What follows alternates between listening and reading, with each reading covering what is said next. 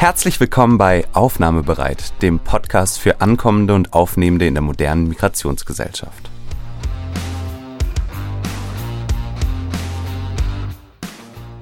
Mein Name ist Judy Kohlenberger und in der heutigen Folge spreche ich mit Peter Ab, dem Host des Podcasts Journey Story. Und das ist tatsächlich die allererste Crossover-Folge, die ich mit meinem Podcast Aufnahmebereit machen darf. Herzlich, Herzlich willkommen. Judith, wir haben es tatsächlich geschafft, einen gemeinsamen Podcast zu machen. Klasse. Ja, ich freue mich ja sehr, dass ich ja noch ein Podcast-Newbie eigentlich bin, aber schon in meiner dritten Folge eine Crossover-Folge machen darf. Große Ehre und Auszeichnung, nachdem ich jetzt schon ein paar Mal bei dir zu Gast war. Genau. Bist du jetzt auch bei mir zu Gast. Ja, das aufnahmebereit und Journey Stories gehen gemeinsame Wege. Das ist doch super. Und außerdem finde ich das total schön, dass wir uns heute persönlich kennenlernen, nachdem wir schon einige Folgen miteinander gemacht haben, aber pandemiebedingt immer nur Remote. Remote, genau. Und jetzt Real Life hier bei dir im Studio an der WU. Sehr klasse, ihr habt ein Studio hier, richtig? Ja, ne? perfekt ausgestattet, wie es sich gehört für eine Universität im 21. Jahrhundert, würde ich sagen. Äh, wir haben derzeit zwar nicht so viele Ressourcen zum Heizen, ja, also ich weiß nicht, ob du die Diskussion mitbekommen hast, dass öffentliche Universitäten ja. auf 19 Grad herunterkühlen, aber wir haben zumindest gute Technik. Also erstens hat es bei uns heute in Salzburg minus 10 Grad gehabt und zweitens habe ich in in Anerkennung dessen, was du gerade sagst, meinen richtig satten Rollkragenpullover angezogen. Auch, auch. ja, auch, auch. Gut, aber worüber wollen wir heute sprechen? Wir haben gesagt, einen kleinen Ausblick, einen falls uns sachlich das fundierten Ausblick auf das Migrationsgeschehen 2023. Und ich glaube, die Betonung liegt auf sachlich fundiert. Äh, warum das so ist, werden wir auch kurz besprechen. Aber ähm, es hat ja gleich mal unser Gespräch heute mit einem Notfall angefangen. Äh, warum das denn? Ich glaube, derzeit gibt es eigentlich mehrere Notfälle, wenn wir das so betrachten, nicht? Also wir haben auf nationaler Ebene schon seit längerem dieses ich würde fast sagen, diese Chimäre der Asylkrise, sei mal dahingestellt, ob es eine solche ist äh, und inwiefern inwiefern wir da auch mehr oder weniger bewusst dazu beigetragen haben, dass es zu dieser krisenhaften Situation kam. Dann auf europäischer Ebene ähm, zuletzt das Schengen-Veto Österreichs gegen den Beitritt Bulgariens und Rumäniens, auch in Verknüpfung mit Asylantragszahlen. Also hier spielt Migration wieder eine große Rolle. Mhm. Und dann natürlich die große Frage auch, wie entwickelt sich beispielsweise die äh, Migration bzw. die Fluchtbewegung aus der Ukraine weiter. Also sowohl Sekundärmigration aus den Nachbarländern als auch weitere kommende ähm, Migrationsbewegungen direkt aus ukrainischen Städten. Ja, da steht uns ein sehr, sehr schlimmer Winter bevor. Mhm, mhm, und all das ist, glaube ich, eine sehr, sehr schwierige Gemengelage, ähm, der wir derzeit entgegensehen. Genau, und ich bin unten in der WU angekommen. Da hast du mir geschrieben, dass du einen Notfall-Call hast. das war eben dieser Notfall. Schengen äh, war das. Das Schengen, war Schengen. Ja. Das war Schengen. Was ja. musstest du da notfallmäßig machen? Also ich nehme einfach wahr, dass es die europäischen Partner und da vor allem natürlich Rumänien und Bulgarien sehr, sehr beschäftigt. Man hinterfragt sehr stark die Zahlen, die das österreichische Innenministerium da präsentiert. Punkto Rumänien und Bulgarien wären die größten Migrationsrouten oder zumindest relevante Migrationsrouten für Österreich. Das wird sehr stark hinterfragt. Ähm, und das ist schon schwierig, finde ich, wenn wir eine so gewichtige Entscheidung auf europäischer Ebene mit einer im Grunde widersprüchlichen Datenbasis ja, genau, und das wird ja auch zu Recht hinterfragt. Denn Frontex, auf die wir vielleicht auch noch zu sprechen kommen und die ja nun wirklich nicht frei von äh, Vorwürfen sind gegen die Organisation, die haben ja gerade äh, ihren Migrationsbericht veröffentlicht und da kommen ja die beiden Länder, um die es geht, eigentlich nur ganz am Rande vor. Ganz, ganz genau, ja. Also Frontex, und ich glaube, ich stehe jetzt nicht im Verdacht, äh, die größte Freundin dieser Europäischen Grenzschutzagentur zu sein, weil wir wissen, dass Frontex leider auch, finanziert durch viel EU-Steuergeld, viele, ich würde sagen, Völkerrechtsbrüche begeht mhm. und dadurch auch verschleiern kann, weil es eben eine EU-Agentur ist.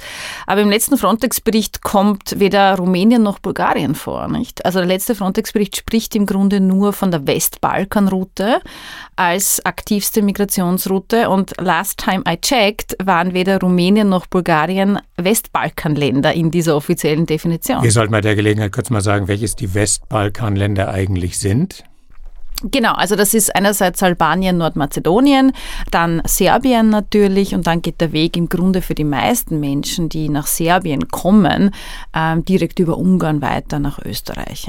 Es wurde früher auch noch Kroatien zur Westbalkanroute gezählt, das ist derzeit eigentlich nicht mehr der Fall, wobei man sagen muss, das finde ich ja auch spannend bei dieser ganzen Schengen-Debatte, ich persönlich hätte ja ein Veto gegenüber dem Beitritt Kroatiens zum Schengen-Raum noch wesentlich gerechtfertigter gefunden, weil da liegt liegt uns zum Beispiel auch ein Bericht des Folterkomitees vor, der deutlich zeigt, die kroatische Grenzpolizei verstößt ganz massiv gegen ähm, das Völkerrecht, in dem immer wieder gewalttätige Pushbacks gegenüber Schutzsuchenden stattfinden. In mehreren ähm, journalistischen Recherchenetzwerken ist ja immer die Rede gewesen jetzt in letzter Zeit. Also das heißt, weil du gesagt hast, das ist eine EU-finanzierte Organisation und die können das irgendwie unter dem Deckel halten. Das wird ja zunehmend schwerer weil es immer mehr ganz offensichtliche Beweislagen gibt für erhebliche völkerrechtswidrige Verstöße, menschenrechtliche Verstöße. Und gerade die äh, Grenze Bosnien-Kroatien ist da ganz besonders im Fokus gewesen, sehr oft.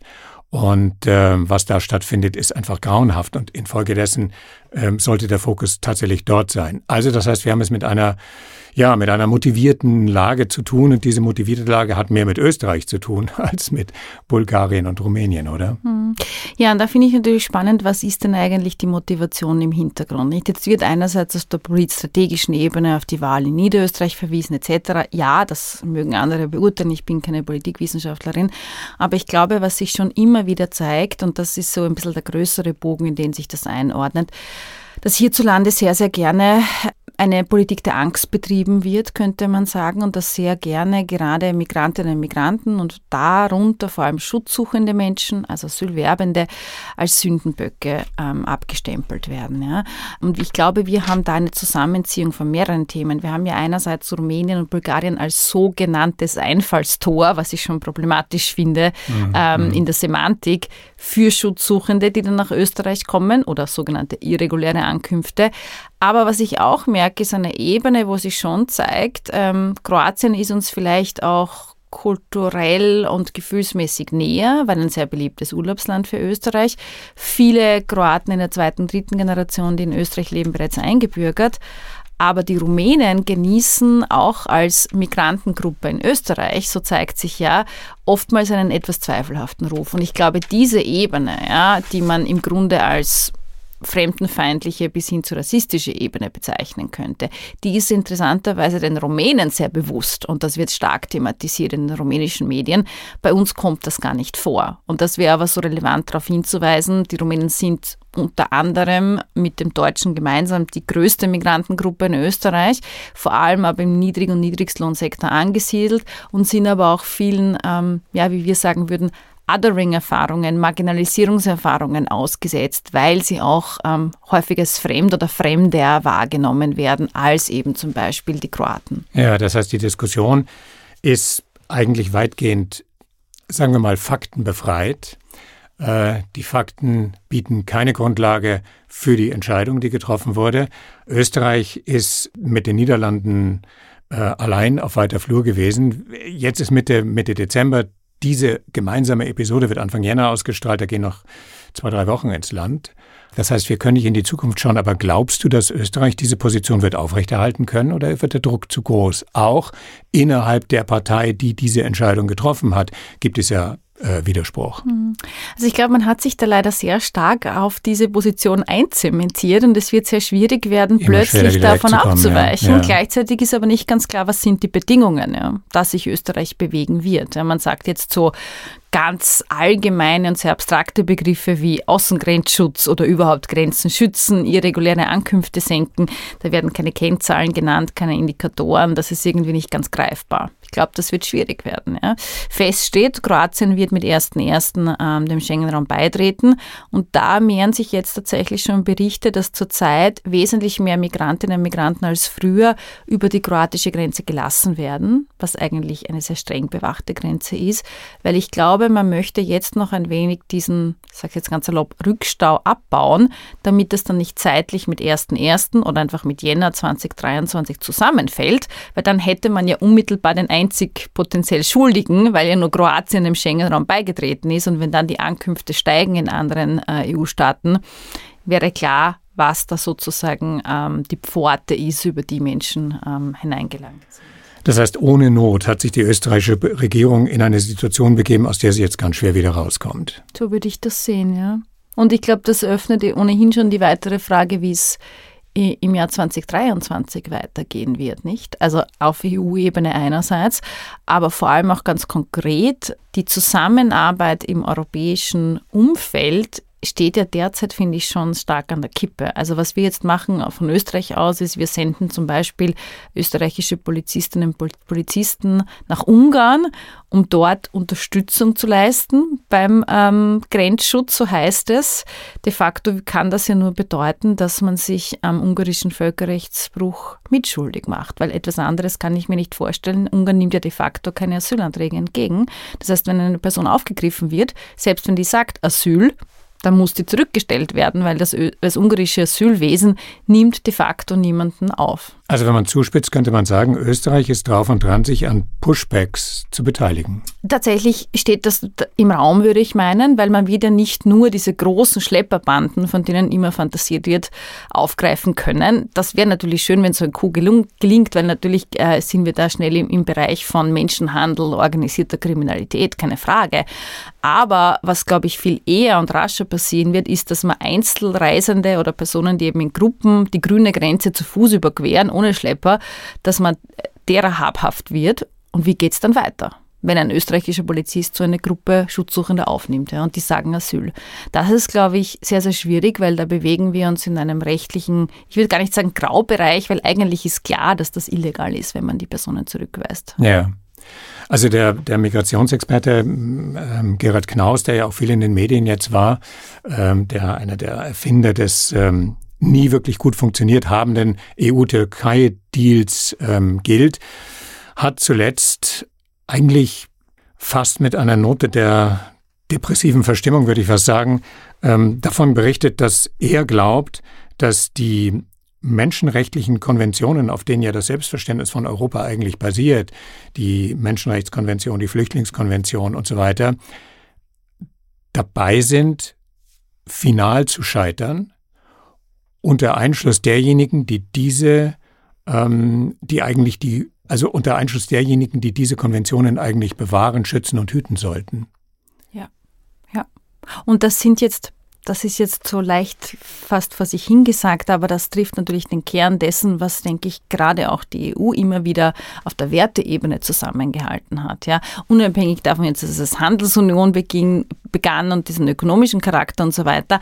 Aber die EU hat sich ja gerade in den letzten Jahren ganz stark in, hin, äh, äh zu einer Wertegemeinschaft hin entwickelt. Ähm, und ich glaube, diese Werte stehen jetzt auf der Kippe und vor allem die in Rechte gegossenen Werte. Wir reden da ja nicht ganz abstrakt, sondern wir haben ja tatsächlich mhm. auch wesentliche Grundsatzdokumente, die weiterhin gelten sollten. Und da stellt sich schon die Frage, wie wird es damit weitergehen, weil vor gar nicht allzu langer Zeit, wir machen jetzt gerade mehr Rückblick als Ausblick, aber ist auch wichtig, hatten wir die Diskussion, ob die Europäische Menschenrechtskonvention noch zeitgemäß wäre und ja, welche Artikel man vielleicht ein bisschen anknabbern oder herausmeißeln könnte, weil sie uns nicht so ganz entgegenkommen in unserem nationalstaatlichen Interesse, genau, vermeintlich, ja. sage ich dazu. Ja. Und wenn man damit mal anfängt, dann gibt es ja oft kein Halten mehr. Ne? Also wenn irgendwo ein Ziegelstein rausgebaut wird, dann dauert es nicht lange und die Mauer fällt.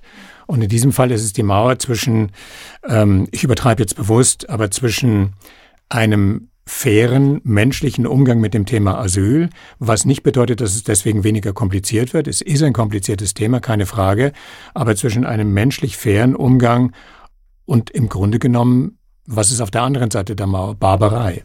Ja, genau. Und da sieht man auch, wie dünn diese Schicht der Zivilisation ist, oder? Ja, also eh dieses ja. häufig bediente, geflügelte Wort, aber tatsächlich zeigt sich das jetzt. Und es ist halt häufig so, schreibe ich ja auch in meinem Buch, ähm, gerade bei marginalisierten Gruppen in der Gesellschaft, und ich glaube, Geflüchtete sind das in Zeiten wie diesen par excellence, die sind die marginalisiertesten aller Marginalisierten, da beginnt man häufig mit dem Beschneiden dieser Grundrechte.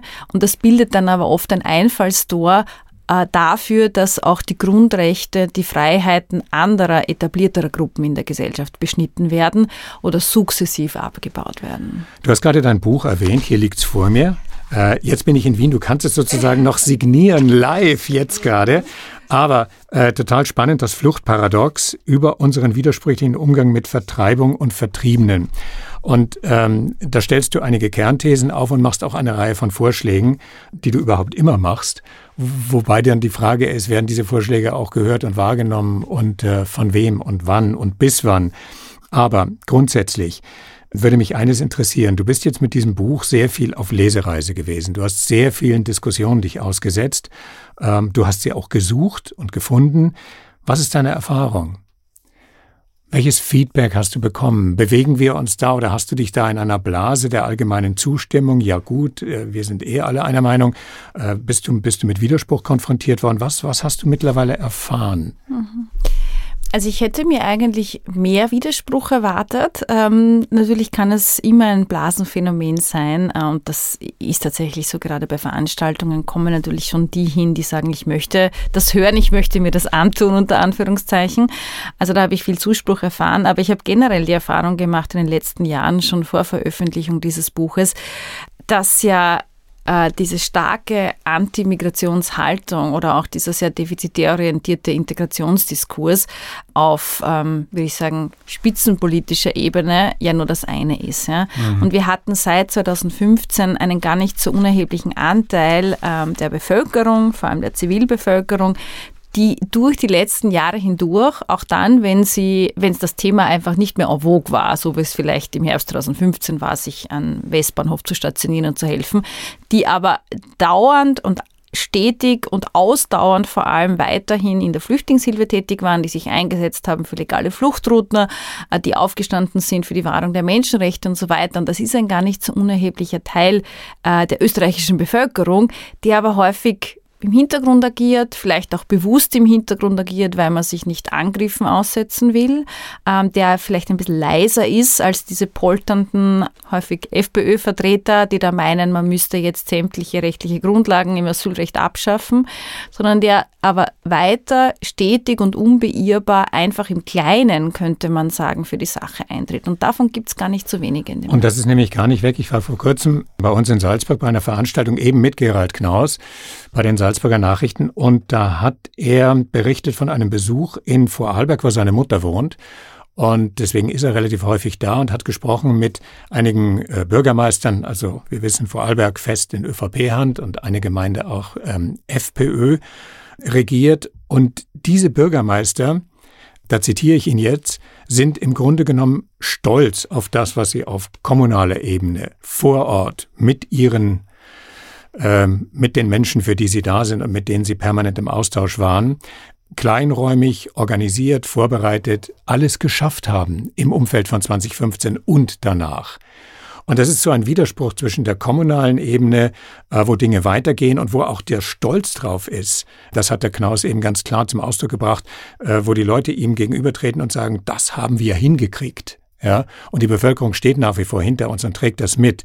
Und dann sozusagen auf nationaler Ebene wird ein ganz anderes Spiel gespielt. Und das ist, finde ich, ganz deutlich, weil wir haben ja auf nationaler Ebene einen Dauerkrisenmodus, nicht? Es wird ja nur von Chaos und Kontrollverlust geredet. Teilweise wird Chaos auch herbeigeredet. Also ich glaube, diese Asylkrise mhm. aktuell mit Unterbringung in Zelten und so weiter, da ist man sehenden Auges und mit viel Anlauf hineingeraten. Ne? Und da kommt einem vor, Asyl ist so ein Dauerkrisenthema. Ah, und das kann man eigentlich gar nicht sachlich diskutieren. Ne? Und vor allem ist der Eindruck, einer, der ein überrannt werden, ein überrollt werden vermittelt. Wie gesagt, absoluter Kontrollverlust, ausgeliefert sein. Das will natürlich niemand. Wer will das? Auch im höchstpersönlichen möchte man das nicht. Ja. Interessant ist aber auf dieser kommunalen, regionalen Ebene, nehme ich wahr, dass die Leute eigentlich das vertreten und dafür einstehen und auch einfordern, was man eigentlich einer vielleicht konservativen Politik oder Politik rechts der Mitte zuschreiben würde, nämlich Recht und Ordnung. Genau das wollen die Leute auch in den Gemeinden. Sie wollen, dass die Aufnahme von ankommenden Schutzsuchenden geordnet, strukturiert abläuft, dass die Leute registriert werden. Sagt niemand was dagegen, aber das kann ich am besten dann leisten, wenn es legale Fluchtrouten gibt und nicht irreguläre Ankünfte. Und dass auch dem Recht, und dazu zählt auch das Asylrecht, zum Durchbruch geholfen wird. Beides passiert, wie du richtig sagst, auf nationaler Ebene nur bedingt. Auf europäischer Ebene braucht man gar nicht reden, mhm. glaube ich. Aber kommunal und im Kleinen, nämlich kleinteilig gedacht, ist das doch etwas, was klappt immer wieder, vor allem unabhängig davon, welcher Farbe, welcher Parteifarbe der Bürgermeister dann zuzuordnen ist. Das ist oft gar nicht so relevant. Wie die Frage, steht die Bevölkerung dahinter, traut man sich das zu? Und wird auch das Problem, oder ich sage mal, wird die Herausforderung zwar nicht klein geredet, aber als bewältigbar dargestellt. Mhm. Das ist ja, glaube ich, das Zentrale. Was ist aus deiner Wahrnehmung der Fall? Steht die Bevölkerung dahinter? Es sind ja dann oft die persönlichen kleinen Wahrnehmungen. Ich war vor kurzem einkaufen und da stand eine Gruppe von drei älteren Herrschaften, ein Mann, zwei Frauen in einem erregten Gespräch. Im Vorbeigehen habe ich gehört, ähm, dass ähm, sozusagen da repliziert wurde, was von oben in Anführungszeichen vorgegeben wurde, nämlich die Flüchtlingswelle, der Ansturm. Ja.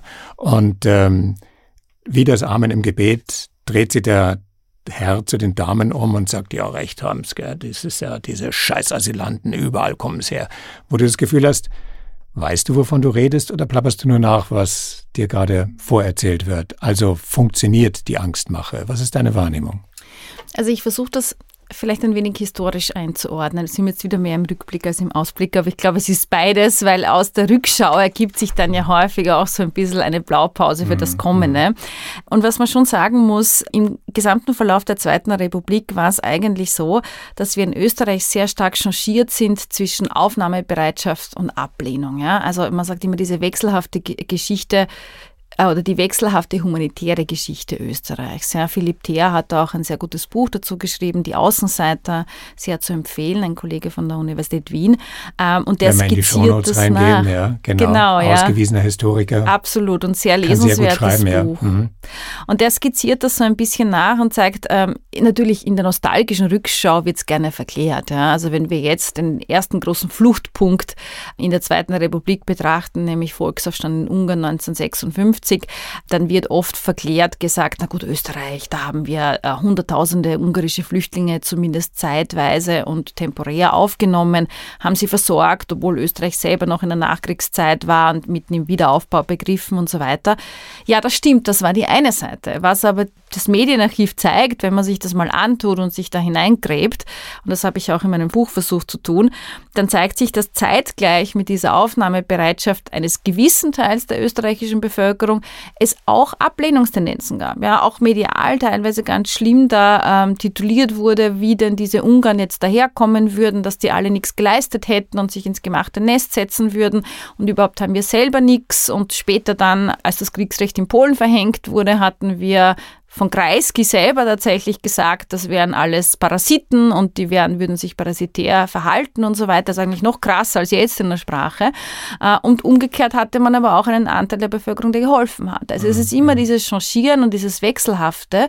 Ich glaube, pauschal kann man kein Urteil bilden, aber was sich schon zeigt, ist, dass es immer wieder im Verlauf der Geschichte Österreichs leider Politiker gegeben hat, die sehr gut verstanden haben, diese vielleicht eh schon schwierige Stimmung noch anzufeuern, anzuheizen, äh, wie ein Lautsprecher zu wirken und das noch größer zu machen, zu amplifizieren, würde man sagen, als es ist, ja, und damit dann auch Wahlen zu gewinnen. Genau, und in den sozialen Medien, das ist ja dann sozusagen noch der Lautsprecher der Lautsprecher, wird das dann noch weiter vergrößert, hysterisiert, könnte man sagen, und aufgeblasen und äh, out of all proportion natürlich dann auch.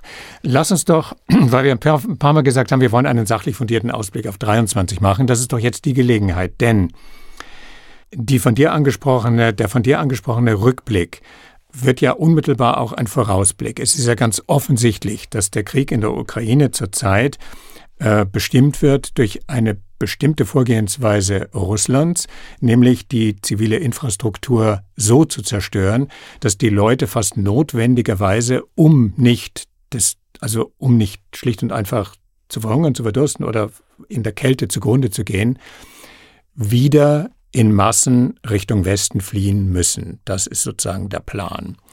Äh, ob der aufgeht oder nicht, wie das Durchhaltevermögen ist, das werden wir nicht wissen. Aber es ist zumindest möglich, dass es zum Beispiel mit Beginn des neuen Jahres eine neue große Fluchtbewegung geben könnte, wird dann in dieser aufgeheizten Stimmung, über die wir gerade geredet haben, ähm, in dieser oft auf politischer Ebene faktenbefreiten Diskussionsebene, wird die Aufnahmebereitschaft dann nach wie vor gegeben sein oder wird es dann ein wirklicher ähm, Lackmustest für uns werden, wenn es so wäre?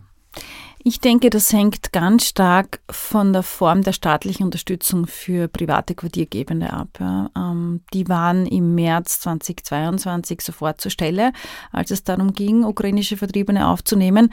Äh, häufig aber mit der Annahme, gut, das ist jetzt eine genau. temporäre Lösung, nicht? Ja. Ähm, so vielleicht bis zum Sommer, glaube ich, mhm. war der mhm. Zeithorizont für viele und dann wird das in staatliche Strukturen übergehen oder die Leute können sogar schon zurückgehen, who knows. Ja. Und dann war es aber so, dass das sehr viel länger gedauert hat. Ähm, mittlerweile muss man sagen, sind wir ja fast schon beim Jahrestag leider dieses äh, Angriffskriegs angekommen.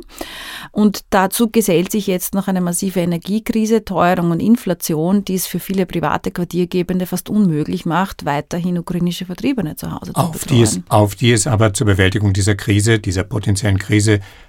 in jedem Fall ankäme. In jedem Fall, ja. Nicht nur was jetzt die konkreten Quartiere betrifft, sondern auch die generelle Aufnahmebereitschaft der mhm. Bevölkerung, mhm. ja. Weil natürlich, wenn ich den Eindruck habe, ich werde unterstützt und das ist etwas, was auch als, man könnte fast sagen, National Endeavor angesehen wird, ja, National Effort, das ist unser Beitrag zur Bewältigung dieses Krieges. Also das kann man ja auch auf der narrativen, diskursiven Ebene begleiten. Ähm, da geht es ja auch um Emotionen, nicht?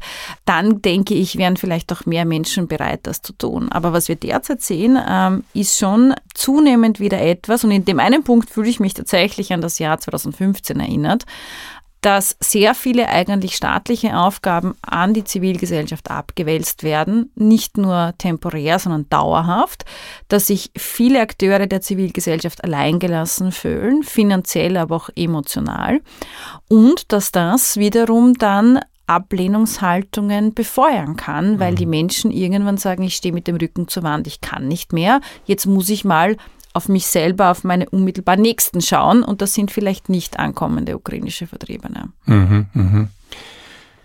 Das ist eine Möglichkeit. Was siehst du noch vorher, wenn es darum geht, dass wir ja nicht ewig in dieser in dieser Verteidigungshaltung bleiben können, ähm, uns einmauern können, allein auch deswegen nicht, weil Arbeitskräfte gebraucht werden, ähm, ganz dringend. Also es muss ja einen konstruktiveren Umgang mit der Thematik, die wir jetzt ausführlich geschildert haben, geben. Im Ausblick auf 23 folgende. Siehst du Anzeichen dieser Art oder nicht? Also ich versuche zumindest jetzt zum Schluss ein bisschen was Positives auch einzubringen. Ich, vielleicht trennen wir es in zwei Ebenen kurzfristig und unmittelbar, und das betrifft wahrscheinlich das gesamte Jahr 2023, sehe ich eher eine Fortsetzung äh, des Trends, nämlich auf europäischer wie auch nationaler Ebene, dieser sogenannten 3a-Politik, nicht? Also Abschottung, Abschreckung und Auslagerung von Asylverantwortlichkeit. Ähm, das hat auch jetzt schon der kürzlich vorgestellte neue Aktionsplan der EU gezeigt, dass es in die Richtung gehen wird. Ja, verstärkter Außengrenzschutz, ähm, Frontex wird noch weiter aufgewertet, auch in dieser Abwehrhaltung, die man dadurch einnimmt. Ähm, es geht darum, einerseits innerhalb der EU zwar enger zusammenzurücken, ja, aber eben nur in dem nach außen hin abgeschottet wird. Ja. Gleichzeitig aber, und da sprichst du ein wichtiges Thema an, und das sehe ich eher mittel- bis langfristig, wird man nicht über die Frage von demografischem Wandel, Arbeitskräftemangel und so weiter herumkommen. Und da, glaube ich, brauchen wir eine Diversifizierung der legalen Migrationsmöglichkeiten. Da muss man viel, viel offener sein. Und da, denke ich, wird man auch zunehmend diese Asylschiene mit der legalen Arbeitsmigrationsschiene koppeln müssen, um überhaupt irgendwie auf den Arbeitskräftebedarf eingehen zu können. Das sehe ich mittel- bis langfristig. Also man könnte sagen, der jetzt im Moment vorherrschende Populismus auch, um Wahlen zu gewinnen, von Niederösterreich bis ja, wo auch immer, wird irgendwann der, wie heißt es so schön, normativen Kraft des faktischen Platz machen müssen. Das denke ich tatsächlich, dass das so sein wird. Ja? Ähm, also wir merken ja jetzt schon, dass der Druck seitens der Wirtschaft größer und größer wird auf nationaler Ebene. Selbst die Wirtschaftskammer spricht mittlerweile nicht mehr von Fachkräftemangel, sondern einfach von einem veritablen Arbeitskräftemangel, gerade auch im niedrigst qualifizierten Bereich. Und das ist, muss man sagen, klassisch auch migrantisch geprägt, aber da fehlt es unseren Instrumenten und Möglichkeiten zur Einreise und dann auch zur Beschäftigung, nämlich zur legalen Beschäftigung in Österreich, weil das ist natürlich der Dreh- und Angelpunkt. Also einer deiner Prinzipien, die du vertrittst und die du auch zum Ausdruck bringst, ist ja eben die legalen, also die, die Möglichkeit legaler Fluchtmöglichkeiten, Resettlement. Und Du redest von der Diversifizierung der legalen Migrationswege nach Europa, etwa durch zirkuläre Migration. Was ist darunter zu verstehen? Das sind zum Beispiel Arbeitsvisa, die man nur auf Zeit ausstellt, dass die Menschen etwa aus dem globalen Süden kommend, für einige Jahre in der EU leben, arbeiten können, auch Steuern zahlen können natürlich oder auch studieren können, dann nach einiger Zeit zurückgehen müssen und diese Freiwillige Rückreise wird aber nur dann funktionieren, wenn man ihnen nach einiger Zeit im Herkunftsland wieder die Möglichkeit zur legalen Einreise gibt. Also eine Art Pendelbewegung hin und her, wo die empirische Evidenz zeigt, dass das tatsächlich äh, wirksam sein kann, um die legale Rückreise auch wieder zu fördern.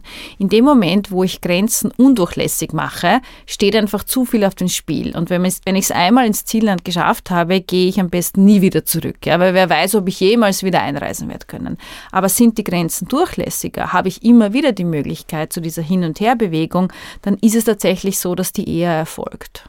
Das heißt, bin ich aus Tunesien oder Marokko und ähm, strebe nach wirtschaftlichem Fortkommen. Das heißt, ich bin kein klassischer Flüchtling, sondern ein Wirtschaftsmigrant, wobei es ja Unsinn ist, auch immer die gegeneinander auszuspielen. Aber ich komme, ich bringe meine Kenntnisse, meine Erfahrungen mit, ich bringe mich hier ein, ich verdiene Geld aber weil ich eben sozusagen auch Heimatgefühle habe, möchte ich auch zu Hause mit dem, was ich hier für mich generiere, ein Geschäft aufbauen, ein Restaurant betreiben, mich selbstständig machen. Und mit der, mit der Möglichkeit des Pendelns kann ich das eine, nämlich sozusagen wirtschaftlich vorankommen und das andere, mich zu Hause etablieren und dort auch sinnvoll tätig werden, miteinander verbinden. Ganz genau. Ähm, und noch zusätzlich die Ebene der Remittances, nicht? Also, dass ja viele Migranten auch während sie im Zielland ja. sind, bereits nicht unerhebliche Geldsummen in die Heimat schicken. Das geht direkt an die eigene Familie, wertet den Status auf, hilft auch dort beim Aufbau von Infrastruktur und hat tatsächlich, und das zeigen immer wieder Berechnungen der Weltbank, einen größeren größeren Impact auf die wirtschaftliche Entwicklung eines Landes als Entwicklungszusammenarbeit beispielsweise. Es gibt ja Länder des globalen Südens, wo diese Remittances einen nicht unbeträchtlichen Anteil des äh, BIP ausmachen. Ganz genau. Und da sieht man eben, wie beide Seiten profitieren könnten, wenn das denn erstens legalisiert wird, das ist ganz, ja. ganz wesentlich, aber natürlich auch so gesteuert ist, dass es zum Beispiel nicht zu einem massiven Brain Drain für die Herkunftsländer kommt. Und das wird dadurch gewährleistet, dass die Menschen schon auch wieder zurückgehen in dieser Pendelbewegung. Ja. Was jetzt noch ganz wichtig ist, bevor man dich sozusagen als links, linke Migrationsexpertin, zweifelhaften, ja genau, als Advokatin bezeichnet, es ist ja nicht so, dass du einem funktionierenden EU-Außengrenzschutz die Existenz absprichst, sondern du sagst ja, das eine muss mit dem anderen kombiniert werden. Ich glaube, der ganz wesentliche Aspekt des EU-Außengrenzschutzes muss im Einklang mit den Grundrechten erfolgen. Ja? Ähm, und das ist natürlich die Frage, wie man das bewerkstelligt. Zurzeit funktioniert das nicht, weil wir haben im Grunde nur dieses eine Instrument, nämlich illegale völkerrechtswidrige Pushbacks zu betreiben. Mhm. Und das kann es natürlich auf Dauer nicht sein.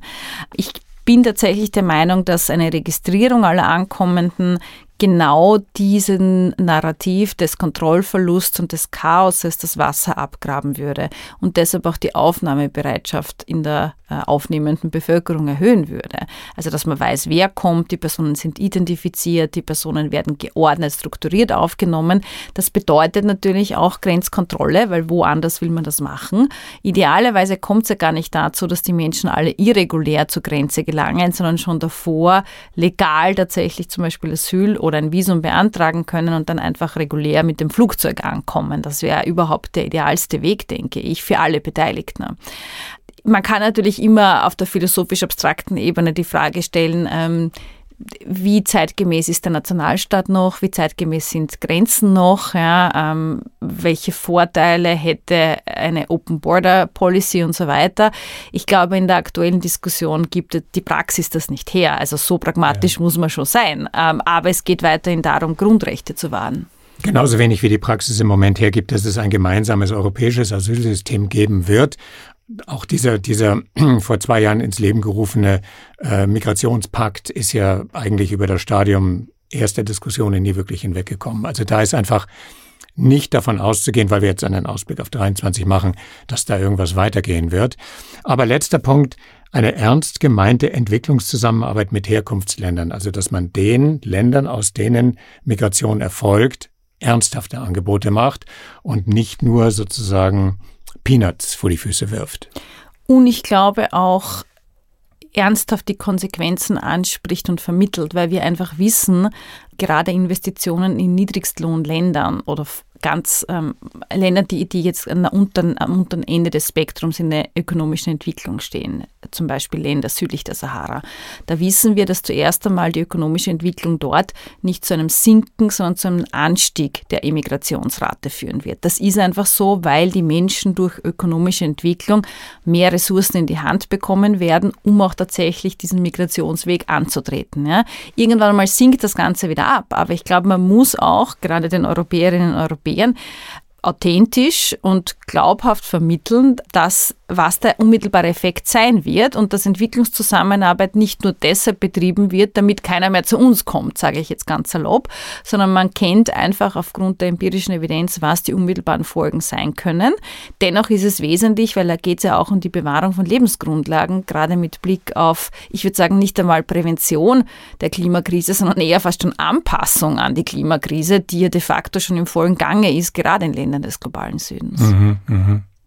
Also wir halten fest, in zwei Wochen ist Weihnachten und von einem Migrationsweihnachtsfrieden kann überhaupt nicht die Rede sein. Im Jahr 23, sagst du, wird sich diese Diskussion tendenziell noch in dieser verschärften Form fortsetzen.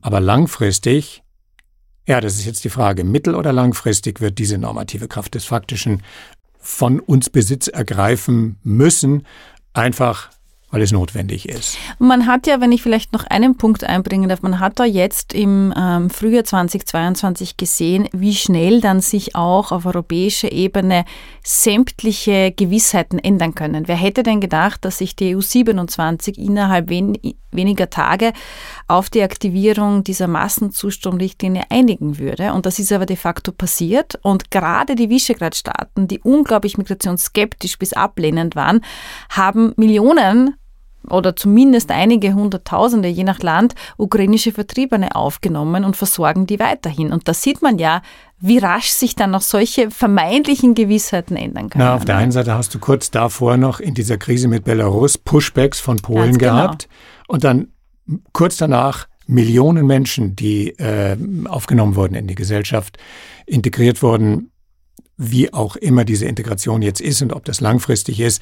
Aber die Leute sind ja wahrscheinlich da, um zu bleiben und nicht wieder umzugehen, weil sie nicht können, weil das Land, aus dem sie kommen, weitgehend kaputt ist und zerstört ist und auf lange Zeit zerstört bleiben wird. In vielen Fällen tatsächlich glaube ich, dass man nachhaltig Hilfe leisten wird müssen, gerade weil es ja auch eine sehr spezielle demografische Gruppe ist, die gekommen ist, Frauen und Kinder, wo die Forschung auch zeigt, das ist eigentlich die Gruppe, die tendenziell am längsten im Aufnahmeland bleibt oder sogar dauerhaft bleibt, mhm. weil mhm. natürlich gerade Kinder in den Schulen und so weiter sehr schnell auch wieder verwurzelt sind in einem neuen Umfeld. Und da wird sich für viele die schwierige Frage stellen, gehe ich denn zurück in ein ja zerbombtes zerbombtes, zerstörtes Land, wo vielleicht mein ehemaliges Haus oder meine Wohnung gar nicht mehr steht und wo ich auch keine wirtschaftlichen Einkünfte mehr habe. Ja. Schwierige Abwägungsfragen, die sicherlich auch 2023 auf uns zukommen. Das heißt, Judith, wir haben noch viele, viele Gelegenheiten, hier bei dir im Studio oder in Salzburg in meinem Studio oder wo auch immer, äh, draußen auf der Parkbank uns zu treffen und weiter zu reden über das, was ähm, an der ja, die großen Migrationsfragen, die uns alle beschäftigen, äh, weiter zu diskutieren. Ich danke dir sehr für heute. Danke für die Einladung in dein Studio. Danke fürs Kommen, lieber Peter. Vielen Dank. ja, und Anfang Jänner werden wir mit diesen beiden Sendungen zeitgleich rausgehen und äh, den Menschen unseren Ausblick auf 23 zur Verfügung stellen. Judith, danke dir herzlich. Vielen Dank. Einen schönen Tag Bis und wenig Notfälle. Mal. Bis zum nächsten Mal, lieber Peter. Ciao.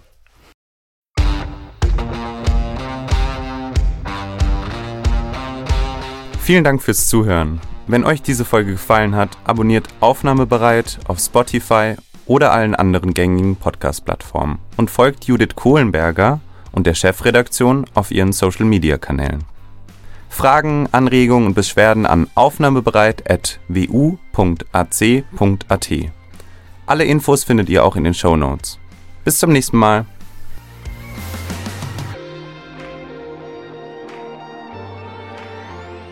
Aufnahmebereit wird ermöglicht durch eine Förderung des Wissenschaftsvermittlungskolls Vom Wissen der Vielen der MA 7 der Stadt Wien. Danke an die KooperationspartnerInnen von Die Chefredaktion und der Podcastwerkstatt.